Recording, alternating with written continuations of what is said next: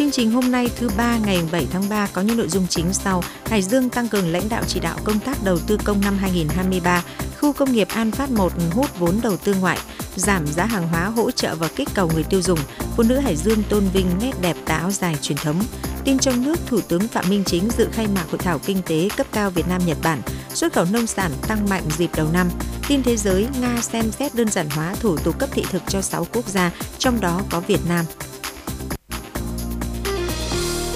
Bây giờ là nội dung chi tiết. Ban Thường vụ tỉnh ủy Hải Dương vừa ban hành chỉ thị số 38 về tăng cường lãnh đạo công tác đầu tư năm 2023. Theo chỉ thị, để nâng cao hiệu quả công tác đầu tư công thực hiện thắng lợi mục tiêu nhiệm vụ kế hoạch phát triển kinh tế xã hội năm 2023 đã đề ra, Ban Thường vụ tỉnh ủy xác định 9 nhóm nhiệm vụ giải pháp tập trung yêu cầu các cấp ủy Đảng, chính quyền và các cơ quan đơn vị liên quan nghiêm túc quyết liệt lãnh đạo, chỉ đạo thực hiện, trong đó tập trung thực hiện nghiêm túc kịp thời, hiệu quả các nghị quyết của Chính phủ, chỉ đạo của Thủ tướng Chính phủ và văn bản hướng dẫn của các bộ ngành, cơ quan trung ương về công tác triển khai và đẩy nhanh tiến độ giải ngân vốn đầu tư công. Quản lý chặt chẽ công tác đầu tư công, bố trí phân bổ vốn cho các dự án đảm bảo đúng quy định của pháp luật về thứ tự ưu tiên, tiến độ thực hiện và khả năng giải ngân khắc phục tình trạng bố trí vốn phân tán giàn trải. Phấn đấu năm 2023 toàn tỉnh giải ngân vốn đầu tư công đạt trên 95% kế hoạch giao gắn trách nhiệm của người đứng đầu các cơ quan đơn vị địa phương với tiến độ và kết quả giải ngân vốn đầu tư công thuộc phạm vi lĩnh vực địa bàn phụ trách. Ban cán sự Đảng Ủy ban nhân dân tỉnh, lãnh đạo Ủy ban nhân dân tỉnh tập trung chỉ đạo các sở ban ngành, Ủy ban nhân dân các huyện, thành phố thị xã, ban quản lý dự án, chủ đầu tư, nhà thầu theo chức năng nhiệm vụ triển khai thực hiện kế hoạch đầu tư công năm 2023, đảm bảo hoàn thành các mục tiêu đề ra. Đảng đoàn, Hội đồng nhân dân tỉnh chỉ đạo các ban Hội đồng nhân dân tỉnh xây dựng chương trình và tổ chức giám sát kịp thời về tình hình thực hiện kế hoạch và việc giải ngân vốn đầu tư công năm 2023. Ban dân vận tỉnh ủy, Ủy ban Mặt trận Tổ quốc tỉnh, các tổ chức chính trị xã hội tăng cường giám sát phản biện xã hội đối với công tác đầu tư công, tuyên truyền, vận động đoàn viên, hội viên và các tầng lớp nhân dân về chủ trương đầu tư phát triển kinh tế xã hội của tỉnh, địa phương để tạo sự đồng thuận tự giác tích cực thực hiện tốt chủ trương chính sách của nhà nước, nhất là công tác bồi thường, giải phóng mặt bằng. Ban Thường vụ các huyện ủy, thành ủy, thị ủy căn cứ tình hình thực tế của địa phương, đơn vị chỉ đạo xây dựng kế hoạch cụ thể để đẩy nhanh tiến độ giải ngân kế hoạch vốn đầu tư công năm 2023 quyết liệt xử lý triệt đề dứt điểm các vướng mắc, nhất là đối với công trình dự án trọng điểm cấp bách, các dự án có quy mô vốn lớn để đảm bảo bàn giao mặt bằng đúng tiến độ triển khai thi công các công trình dự án. Ban Thường vụ tỉnh ủy giao Ủy ban Kiểm tra tỉnh ủy chủ trì phối hợp với Văn phòng tỉnh ủy theo dõi đôn đốc kiểm tra việc thực hiện chỉ thị. Năm 2022 được đánh giá là năm khởi sắc trong thu hút FDI của Hải Dương. Vốn FDI vào tỉnh đạt 368,1 triệu đô la Mỹ, tăng 15,3% so với năm trước đó. Năm 2023, địa phương phấn đấu sẽ thu hút thêm 400 triệu đô la Mỹ vốn FDI. Hải Dương sở hữu nguồn cung lớn nguồn cung đất lớn và sẵn sàng cho các dự án đầu tư với quy mô đa dạng. Bên cạnh đó với lợi thế vị trí chiến lược cộng với việc trải thảm thu hút đầu tư, bất động sản, công nghiệp, Hải Dương đang được các nhà đầu tư lớn trong và quốc tế sẵn sàng rót hàng tỷ đô la Mỹ đầu tư. Hải Dương đang cùng lúc triển khai xây dựng hạ tầng 6 khu công nghiệp mới gồm An Phát 1, Gia Lộc, Kim Thành, Tân Trường mở rộng, Đại An mở rộng và Phúc Điền mở rộng. Trong đó An Phát 1 có diện tích 180 ha, giai đoạn 1 là khu công nghiệp đầu tiên được tỉnh bàn giao mặt bằng nên có lợi thế rất lớn trong thu hút đầu tư. Phía Tây kết nối với quốc lộ 37, phía Bắc là đường vành đai 2 thành phố Hải Dương. Khu công nghiệp An Phát 1 có vị trí địa lý rất thuận lợi trong giao thương. An Phát 1 cũng là dự án khu công nghiệp lớn nhất từ trước đến nay, trên địa bàn huyện Nam Sách, Hải Dương. Với tổng vốn đầu tư lên tới gần 2.000 tỷ đồng, chỉ trong vòng chưa đầy một năm kể từ khi được trao giấy chứng nhận đăng ký đầu tư, khu công nghiệp An Phát 1 đã hoàn thành công tác giải phóng mặt bằng của toàn bộ 180 ha và xây dựng cơ sở hạ tầng cho phần diện tích 60 ha. Phần diện tích 120 ha còn lại sẽ được hoàn tất trong năm 2023. An Phát 1 được kỳ vọng là sẽ thu hút 25 đến 30 nhà máy sản xuất thuộc nhiều lĩnh vực như điện tử, cơ khí, logistics, công nghiệp chế biến chế tạo và các ngành công nghiệp hỗ trợ, tạo ra việc làm cho khoảng 20.000 lao động, từ đó góp phần phát triển kinh tế xã hội của địa phương. Nhằm kích cầu phục hồi phát triển kinh tế cũng như hưởng ứng ngày quyền của người tiêu dùng Việt Nam 15 tháng 3, thời gian qua, ngành công thương đã đẩy mạnh tuyên truyền vận động doanh nghiệp tích cực tham gia với những hoạt động thiết thực, đặc biệt là các chương trình khuyến mại, giảm giá hàng hóa để hỗ trợ và kích cầu người tiêu dùng tham gia mua sắm sản phẩm. Ghi nhận sau của phóng viên Văn Khánh tại chuỗi kinh doanh bán lẻ hàng hóa siêu thị Bixi Hải Dương, đơn vị đầu tiên và duy nhất đến thời điểm này tham gia hưởng ứng có hiệu quả chương trình này trên địa bàn tỉnh. Thời gian qua, siêu thị Bixi đã có những hoạt động cụ thể hóa chương trình hành động của ngành công thương và tiết kiệm trong kinh doanh hỗ trợ và kích cầu tiêu dùng, song song với áp dụng nhiều chương trình, hình thức khuyến mãi dành cho khách hàng khi tham gia mua sắm sản phẩm tại đơn vị. Điểm nổi bật trong kinh doanh hiện nay, siêu thị Bixi Hải Dương đã và đang áp dụng chương trình giảm giá hàng hóa đối với trên 1.000 sản phẩm thiết yếu đang được cung ứng tại đơn vị và cam kết đảm bảo giá thấp hơn so với các doanh nghiệp kinh doanh cùng ngành nghề trong phạm vi bán kính 10 km trở lại. Chị Phạm Thị Hà ở phố Nguyễn Hữu Cầu, phường Ngọc Châu, thành phố Hải Dương khi mua hàng tại Bixi Hải Dương chia sẻ. Ở Bixi luôn có chương trình giảm giá à, tất cả những cái mặt hàng tiêu dùng à, rất là thiết yếu và rất rẻ. Thứ nhất là nó rẻ hơn so với bên ngoài rất là nhiều. Thứ hai nữa là nguồn thực phẩm đảm bảo an toàn. Thứ ba là đều có nguồn gốc xuất xứ cả. Nên là tôi rất tin tưởng và tôi thường xuyên là Ờ, khi tôi mua ờ, mặt hàng ở Bixi thì tôi rất là tin tưởng và tôi rất muốn là lúc nào cũng là người khách hàng gọi là trung thành Bixi. Theo đại diện siêu thị Bixi Hải Dương cho biết, chương trình giảm giá được đơn vị bắt đầu triển khai từ ngày đầu của tháng 3 năm 2023 và được kéo dài cho đến hết năm 2023. Đây là chương trình tri ân khách hàng cũng như hỗ trợ kích cầu người tiêu dùng trên địa bàn với mục đích giúp cho khách hàng tiết kiệm hơn khi mua sắm mỗi ngày và các sản phẩm được giảm giá ở nhóm hàng thực phẩm mặn, ngọt, sữa, hóa mỹ phẩm, nước ngọt và thực phẩm tươi sống. Đi liền với đó, đơn vị đẩy mạnh kênh bán hàng trực tuyến thông qua Zalo, Facebook, app GoBixi cũng như là miễn phí ship hàng trên phạm vi toàn thành phố Hải Dương và một số địa phương tại các huyện lân cận. Bà Vũ Thị Sen, giám đốc siêu thị Bixi Hải Dương cho biết. Ờ, với chương trình này thì triển khai trên ờ, hệ thống ờ, Go NBC Bixi trên toàn quốc. Chúng tôi áp dụng cho các cái sản phẩm thiết yếu để giúp cho người dân mua sắm được tiết kiệm hơn mỗi ngày. Hiện nay với cái tháng 3 này thì sức mua của khách hàng cũng đang tốt hơn so với cùng kỳ năm trước. Được biết, Bixi Hải Dương hiện đang kinh doanh với tổng số gần 35.000 sản phẩm thuộc 25 nhóm ngành khác nhau. Đây cũng là đơn vị kinh doanh bán lẻ đứng túp đầu của tỉnh trong nhiều năm trở lại đây. Luật đất đai sửa đổi với mục đích để hoàn thiện các thể chế về pháp luật đất đai năm 2013 đang hiện hành, còn nhiều điều chưa cụ thể nên các cơ quan thực hiện còn gặp khó khăn. Tuy nhiên, luật đất đai sửa đổi lần này vẫn chưa có quy định rõ về đất tôn giáo tín ngưỡng và đất xâm canh. Thực trạng áp dụng luật đất đai 2013 trong lĩnh vực đất tôn giáo tín ngưỡng đang tồn động rất nhiều vướng mắc bất cập, đặc biệt là đối với các cơ quan quản lý nhà nước trong việc giao đất, quản lý tình hình sử dụng đất tôn giáo tín ngưỡng. Sau khi tập hợp ý kiến của các địa phương, ông Nhữ Đình Chuyên, Phó Chủ tịch Ủy ban nhân dân huyện Bình Giang đề xuất. Đối với ờ, bản thân chúng tôi cũng đã nhận thấy rằng cái việc giao đất chuyển mục đích sử dụng đất từ đất khác sang ờ, cái đất cơ sở tôn giáo hiện nay còn gặp rất nhiều khó khăn bao gồm việc uh, giao đất mới này cho cơ sở tôn giáo này do phải di rời này, giải tỏa đất này để cơ sở tôn giáo cũ. Thì đối với việc mà sử dụng đất của tôn giáo thì cái tình trạng cơ sở tôn giáo hiện nay là giữa cái thỏa thuận thế rồi thực hiện chuyển nhượng hay mua bán hoặc là uh, người dân uh, hiến góp cho các cái cơ sở tôn giáo thì cái việc đó thì hiện nay bây giờ đang gặp nhiều khó khăn trong cái việc mà cấp cái uh, quyền sử dụng đất cho cơ sở tôn giáo đó. Thì bên cạnh đó thì một số cơ sở tôn giáo sau khi nhận hiến tặng chuyển nhượng đất của các hộ gia đình cá nhân thì đã tự mở rộng chùa này, nhà thờ này, thế rồi các cơ sở thì thực hiện các thủ tục nó không đúng quy định của pháp luật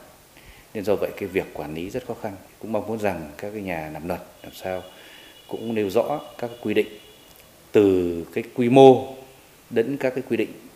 để làm sao cho cái việc à, giữa người dân cũng như các cơ sở mà muốn mở rộng hoặc muốn hiến tặng người dân hiến tặng cho cơ sở tôn giáo đó, làm sao cho thuận lợi.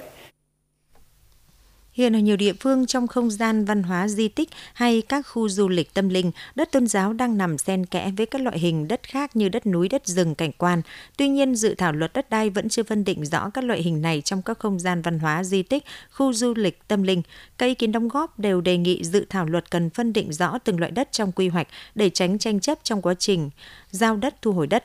Ở Hải Dương, một số xã giáp danh với tỉnh ngoài có phần đất xâm canh như xã Quý Cao, huyện Tứ Kỳ, xã Bạch Đằng, thị xã Kinh Môn, phường Văn Đức, thành phố Chi Linh. Theo luật đất đai 2013 thì chưa có quy định cụ thể việc giao quyền sử dụng đất xâm canh. Dự thảo luật đất đai sửa đổi cũng chưa có quy định cụ thể. Ông Nguyễn Đức Trung, Phó trưởng phòng Tài nguyên Môi trường huyện Tứ Kỳ đề nghị ờ, Đề nghị ờ, dự thảo luật lần này thì quy định rõ về cái chế độ sử dụng đất sông canh. Vì cái diện tích đất sông canh là rất nhiều rất nhiều địa phương là đang có cái phần diện tích đất này. Thế và ờ, hiện nay thì quy định của nhà nước thì ờ, chưa quy định cụ thể cho nên là ờ, triển khai các cái thủ tục có liên quan đến ví dụ như quyền của người sử dụng đất về chế độ thu hồi, giải phóng mặt bằng và các cái công tác khác thì đang rất vướng thì đề nghị luật lần này là quy định rõ cái loại đất này ngay sau khi triển khai lễ lấy ý kiến vào dự thảo luật đất đai sửa đổi, các cơ quan đơn vị và người dân Hải Dương rất quan tâm đóng góp ý kiến. Các ý kiến đều xuất phát từ những bất cập trong quá trình thực hiện thực thi luật đất đai 2013, còn có một số bất cập tồn tại. Mọi người đều hy vọng vào dự thảo luật lần này sẽ hoàn thiện và giải quyết được nhiều vướng mắc của thực tế. Ban Chỉ huy phòng chống thiên tai và tìm kiếm cứu nạn tỉnh vừa phát công điện số 2 về việc khắc phục ô nhiễm nguồn nước, hệ thống thủy lợi Bắc Hưng Hải và tình trạng thiếu nước tưới dưỡng lúa trên địa bàn huyện Bình Giang. Theo báo cáo của Ủy ban nhân dân huyện Bình Giang, Sở Tài nguyên và Môi trường, hiện nguồn nước kênh trục Bắc Hưng Hải qua xã Thúc Kháng và thị trấn Kẻ Sạt có màu đen bốc mùi hôi thối, không đảm bảo phục vụ sản xuất nông nghiệp. Nguyên nhân do đây là nơi giao thoa giữa nguồn nước thượng nguồn chảy xuống và nước lấy ngược từ các cửa cống, cầu xe An Thổ, huyện Tứ Kỳ vào hệ thống nên nước ô nhiễm dồn tại đây. Do đó, tại xã Thúc Kháng có khoảng 130 ha lúa bị thiếu nước tưới dưỡng. Nguy cơ diện tích lúa thiếu nước sẽ gia tăng nếu tình trạng ô nhiễm tại kênh Kim Sơn, Tây Kẻ Sạt không được cải thiện để khắc phục ô nhiễm nguồn nước hệ thống thủy lợi Bắc Hưng Hải và hạn chế tình trạng thiếu nước tưới, đáp ứng yêu cầu phục vụ sản xuất nông nghiệp và dân sinh kinh tế trên địa bàn. Ban Chỉ huy phòng chống thiên tai và tìm kiếm cứu nạn tỉnh đề nghị các doanh nghiệp khai thác công trình thủy lợi thực hiện tích trữ, điều hòa, phân phối, sử dụng nước tưới hợp lý, kiểm soát chất lượng nước, lưu ý xâm nhập mặn để triển khai phương án ứng phó. Công ty trách nhiệm hạn một thành viên khai thác công trình thủy lợi Bắc Hưng Hải báo cáo Bộ Nông nghiệp Phát triển Nông thôn và tham mưu đề xuất giải pháp để giảm thiểu ô nhiễm nguồn nước trong hệ thống.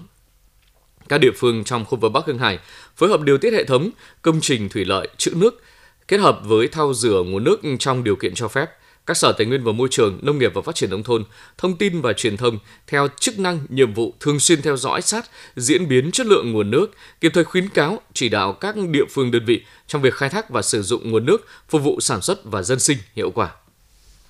Những ngày đầu tháng 3, hòa chung không khí của phụ nữ cả nước, hội viên phụ nữ trong tỉnh hào hứng tham gia mặc áo dài đi làm hàng ngày tại công sở trường học. Đây là hoạt động hưởng ứng tuần lễ áo dài Việt Nam năm 2023 từ ngày 1 đến 8 tháng 3 do Trung ương Hội Liên hiệp Phụ nữ Việt Nam phát động, đồng thời đã góp phần tôn vinh quảng bá vẻ đẹp của áo dài, vẻ đẹp của người phụ nữ Việt, tôn vinh giá trị văn hóa dân tộc. Ghi nhận của phóng viên Ngọc Quân mặc áo dài lên lớp, ghi hình điệu nhảy với áo dài rồi chia sẻ lên các trang mạng xã hội là cách mà cô trò trường tiểu học Trần Quốc Toản, phường Trần Hưng Đạo, thành phố Hải Dương đã làm để tôn vinh quảng bá hình ảnh áo dài truyền thống, đồng thời gây dậy niềm tự hào trách nhiệm giữ gìn phát huy di sản văn hóa Việt Nam trong mắt của các học sinh qua hình ảnh táo dài truyền thống của các cô các mẹ cho biết về việc thấy các cô các mẹ mặc áo dài rất đẹp và các hoạt động hưởng ứng giúp hiểu hơn về áo dài. Học sinh Vũ Ngọc Bảo Trâm, trường tiểu học Trần Quốc Toản, thành phố Hải Dương nói. Dạ hình ảnh các cô giáo mặc áo dài đến trường con thấy rất là đẹp và con thấy rất là thích. Con mong rằng thông qua các hình ảnh về tà áo dài sẽ giúp cho mọi người hiểu thêm về nét đẹp truyền thống và văn hóa của người Việt ạ. Chia sẻ về các hoạt động hưởng ứng để tôn vinh áo dài Việt, cô giáo Đinh Thị Thanh Huyền, trường tiểu học Trần Quốc Toàn, thành phố Hải Dương nói. Nhà trường đã tổ chức rất nhiều những hoạt động để tôn vinh uh, giá trị của người phụ nữ, đó là tuyên truyền tới các em học sinh về ý nghĩa của Ngày Quốc tế Phụ nữ mùng 8 tháng 3 và à, tuyên truyền tới toàn thể các đồng chí cán bộ giáo viên trong nhà trường về ừ, giá trị của tà áo dài Việt Nam thông qua tuần lễ áo dài. À, các ờ, đồng chí giáo viên cũng đã mặc những trang phục tà áo dài truyền thống để bước lên lớp cùng với các em học sinh. Và các em học sinh rất là hưởng ứng điều này, các em rất là thích từ năm 2019 đến nay, Hội Liên hiệp Phụ nữ Việt Nam đã khởi xướng phát động các tầng lớp phụ nữ trong cả nước hưởng ứng tuần lễ áo dài định kỳ hàng năm vào tuần đầu tháng 3 để tôn vinh áo dài Việt Nam. Hội Liên hiệp Phụ nữ tỉnh Hải Dương đã tích cực hưởng ứng triển khai nhiều hoạt động phong phú, tổ chức cuộc thi duyên dáng áo dài bằng hình thức online, biểu diễn trực tiếp trình diễn áo dài, tặng áo dài cho phụ nữ khó khăn. Từ đó đã góp phần lan tỏa tôn vinh giá trị của áo dài Việt Nam, quảng bá giới thiệu di tích lịch sử văn hóa danh lam thắng cảnh của quê hương Hải Dương tôn vinh vẻ đẹp của người con gái Hải Dương, khơi dậy niềm tự hào, trách nhiệm giữ gìn và phát huy di sản văn hóa Việt Nam. Cho biết về việc các cấp hội hưởng ứng sôi nổi hoạt động tôn vinh áo dài Việt Nam, bà Phạm Thị Phương, Phó Chủ tịch Hội Liên hiệp Phụ nữ tỉnh Hải Dương nói. Để góp phần à, lưu giữ cũng như là tôn vinh cái giá trị uh, truyền thống của áo dài Việt Nam thì trong những năm qua, à, đặc biệt là từ năm 2019 trở lại đây, hưởng ứng cái tuần lễ áo dài uh, do Trung Hội Liên hiệp Phụ nữ Việt Nam phát động vào tuần đầu của tháng 3 thì các cấp hội phụ nữ trong tỉnh cũng có rất nhiều hoạt động à, như là đồng diễn, là trình diễn áo dài, rồi tổ chức các cái cuộc thi à, bằng hình thi trực tiếp trực tuyến à, với chủ đề phụ nữ Hải Dương duyên dáng áo dài rồi tuyên truyền vận động hội viên phụ nữ mặc trang phục áo dài trong các cái dịp lễ lớn trong những ngày kỷ niệm đặc biệt là trong những chương trình sự kiện của cơ quan địa phương đơn vị rồi tuyên truyền vận động hội viên phụ nữ à, ủng hộ trên 1.000 à, bộ áo dài để tặng cho hội viên phụ nữ và nữ công nhân viên chức lao động à, có hoàn cảnh khó khăn và nhất là hưởng ứng tuần lễ áo dài thì chúng tôi cũng đẩy mạnh các cái hoạt động tuyên truyền trên các phương tiện thông tin đại chúng trên các trang mạng xã hội để lan tỏa cái giá trị của áo dài trong hội viên phụ nữ. Thế và thông qua đó thì nâng cao ý thức, trách nhiệm của hội viên phụ nữ trong việc bảo tồn và giữ gìn các nét đẹp truyền thống của dân tộc. Có thể khẳng định các hoạt động tôn vinh áo dài Việt đã thể hiện tâm huyết, sự cố gắng của các cấp hội phụ nữ trong tỉnh đối với việc gìn giữ và quảng bá vẻ đẹp đặc sắc của chiếc áo dài truyền thống, qua đó tôn vinh phẩm chất đạo đức của người phụ nữ Việt Nam nói chung, tỉnh Hải Dương nói riêng thời kỳ công nghiệp hóa hiện đại hóa, tự tin, tự trọng, trung hậu đảm đang. Cùng với khí thế thi đua sôi nổi chào mừng kỷ niệm 76 năm ngày truyền thống lực lượng vũ trang tỉnh trong tháng 3 này, chiều qua ngày 6 tháng 3, Bộ Chỉ quân sự tỉnh đã tổ chức gặp mặt toàn thể chị em cán bộ nữ cơ quan Bộ Chỉ quân sự tỉnh nhân dịp kỷ niệm 113 năm Ngày Quốc tế Phụ nữ, 30 năm ngày truyền thống của Ban Phụ nữ quân đội. Những năm qua, công tác phụ nữ ở Bộ Chỉ quân sự tỉnh đã luôn được Đảng ủy, Thủ trưởng Bộ Chỉ quân sự tỉnh, cấp ủy, chỉ huy, các cấp quan tâm lãnh đạo chỉ đạo toàn diện về mọi mặt, các tổ chức hội luôn được củng cố kiện toàn, hoạt động ngày càng hiệu quả, có nền nếp tích cực chủ động khắc phục khó khăn, hoàn thành tốt nhiệm vụ, đạt chất lượng hiệu quả thiết thực. Đặc biệt là phong trào phụ nữ quân đội tích cực học tập lao động sáng tạo, hoàn thành tốt nhiệm vụ, xây dựng gia đình hạnh phúc, giỏi viếng nước, đảm việc nhà. Phụ nữ giúp nhau phát triển kinh tế gia đình. Phong trào xây dựng đời sống văn hóa, nuôi con khỏe, dạy con ngoan đã được chị em hưởng ứng và tự nguyện đăng ký thi đua. Đặc biệt, trong năm 2022, tập thể Hội Phụ nữ Cơ quan Bộ Chỉ huy đã được Tổng cục Chính trị tặng cờ thi đua xuất sắc trong công tác hội và phong trào hội. Hội Liên hiệp Phụ nữ tỉnh tặng bằng khen. Cũng trong dịp này, Hội Phụ nữ và Thủ trưởng Cơ quan Bộ Chỉ huy Quân sự tỉnh đã đi thăm tặng quà cho hai cháu được nhận đỡ đầu trong chương trình Mẹ đỡ đầu do Hội Liên hiệp Phụ nữ tỉnh phát động, đồng thời tổ chức cho chị em tham quan học tập kinh nghiệm công tác hội, tìm hiểu văn hóa các dân tộc Việt Nam tại tỉnh Sơn La và tỉnh Hòa Bình.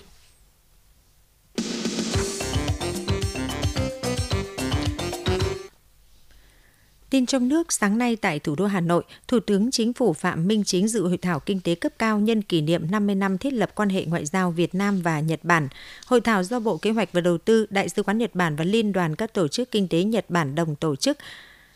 Cách đây 50 năm, ngày 21 tháng 9 năm 1973, Việt Nam và Nhật Bản đã chính thức thiết lập quan hệ ngoại giao. Từ đó tới nay trải qua nhiều thăng trầm biến cố của tình hình thế giới, khu vực và của mỗi nước, quan hệ hữu nghị và hợp tác giữa hai nước không ngừng được củng cố và phát triển trên nhiều lĩnh vực. Phát biểu tại hội thảo, Thủ tướng Chính phủ Phạm Minh Chính nhấn mạnh Hội thảo là sự kiện có ý nghĩa quan trọng để hai bên phân tích thời cơ vận hội cũng như những khó khăn thử thách mới, chia sẻ những bài học kinh nghiệm để từ đó đề ra những phương hướng nhiệm vụ giải pháp trong thời gian tới, giúp hai nước đạt được mục tiêu khát vọng phát triển bền vững ở mỗi nước và góp phần thúc đẩy mối quan hệ đối tác chiến lược tin cậy thân thiết giữa Việt Nam và Nhật Bản. Thủ tướng đề nghị các bộ ngành và các nhà khoa học, các tổ chức doanh nghiệp của Nhật và Việt cùng nhau trao đổi, chia sẻ những kinh nghiệm để tham mưu giúp chính phủ những giải pháp thiết thực hướng đến sự phát triển bền vững và thịnh vượng của hai bên. Thủ tướng mong muốn và kỳ vọng các doanh nghiệp FDI nói chung và Nhật Bản nói riêng sẽ tăng cường hơn nữa đào tạo nguồn nhân lực chất lượng cao, vận dụng khoa học quản lý tiên tiến hiệu quả, đẩy mạnh nghiên cứu phát triển, đổi mới sáng tạo và đóng góp, đưa Việt Nam trở thành một trung tâm trong chuỗi giá trị khu vực và toàn cầu. Trên tinh thần lợi ích hài hòa, rủi ro chia sẻ, chính phủ Việt Nam khẳng định sẽ luôn đồng hành và tạo mọi điều kiện thuận lợi để các nhà đầu tư Nhật Bản tiến hành đầu tư thành công bền vững lâu dài ở Việt Nam. Từ đầu năm đến nay, hoạt động xuất nhập khẩu qua các cửa khẩu trên địa bàn tỉnh Lạng Sơn diễn ra khá sôi động, đặc biệt là lượng hàng hóa, hoa quả tươi tăng mạnh. Theo thống kê, đã có gần 1.400 lô hàng hoa quả các loại với gần 220.000 tấn đã được xuất khẩu qua 5 cửa khẩu của tỉnh Lạng Sơn tăng 140% so với cùng kỳ của năm ngoái.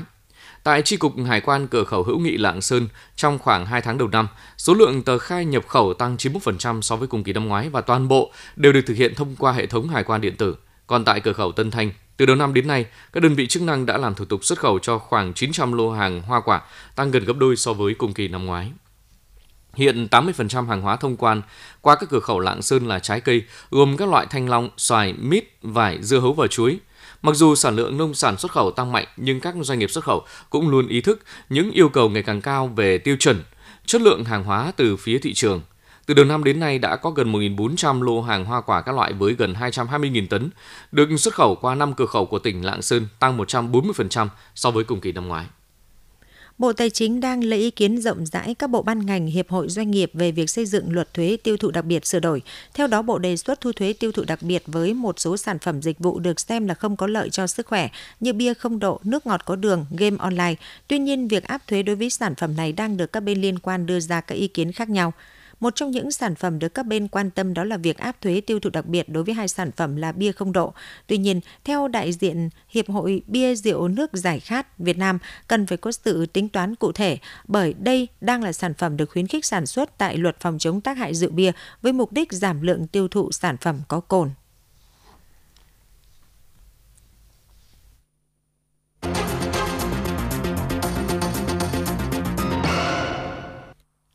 Tin thế giới, Hội nghị Liên Hợp Quốc lần thứ 5 về các nước kém phát triển nhất LDC đang diễn ra tại Doha, Qatar. Danh sách LDC bao gồm các quốc gia đang phát triển mà theo Liên Hợp Quốc chỉ có chỉ số phát triển kinh tế xã hội cũng như chỉ số phát triển con người thấp nhất trong tất cả các quốc gia trên thế giới. Một quốc gia được đưa vào danh sách này dựa trên các tiêu chí như là thu nhập quốc gia bình quân đầu người GNI dưới 1.018 đô la Mỹ mỗi năm, yếu kém về nguồn nhân lực dựa trên các chỉ số về dinh dưỡng, sức khỏe, giáo dục và khả năng đọc viết của người lớn.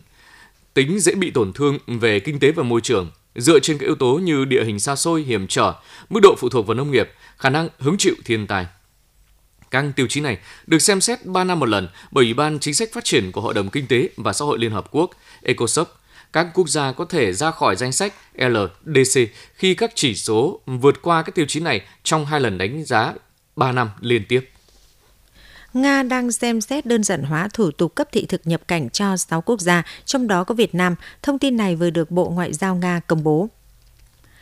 Theo Thứ trưởng Bộ Ngoại giao Evgeny Ivanov, Nga đang xem xét các thủ tục nhằm đơn giản hóa việc cấp thị thực nhập cảnh cho 6 quốc gia, gồm Ấn Độ, Việt Nam, Indonesia, Philippines, Angola và Syria. Trước đó, ông Ivanov cho biết Nga cũng đang chuẩn bị dự thảo thỏa thuận liên chính phủ về việc miễn thị thực với 11 quốc gia, trong đó có Ả Rập Xê Út, Malaysia và Mexico. Hiện nay công dân Việt Nam trước khi nhập cảnh vào Nga phải xin thị thực tại các cơ quan lãnh sự và ngoại giao của Nga. Trong hồ sơ xin thị thực cần có giấy mời nhập cảnh của Nga hoặc giấy tờ đi du lịch vé đi lại.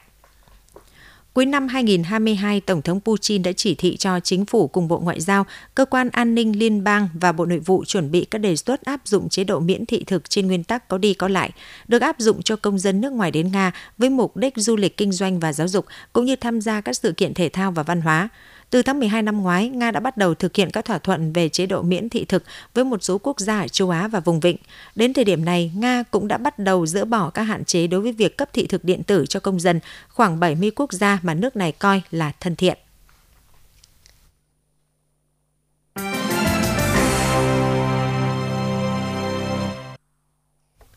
Quý vị và các bạn vừa nghe chương trình Thời sự của Đài Phát thanh Truyền hình Hải Dương. Chương trình do Phương Nga, Lưu Hưng, Quý Đông, Thu Hà thực hiện, chịu trách nhiệm nội dung Phó Giám đốc Đặng Đình Long.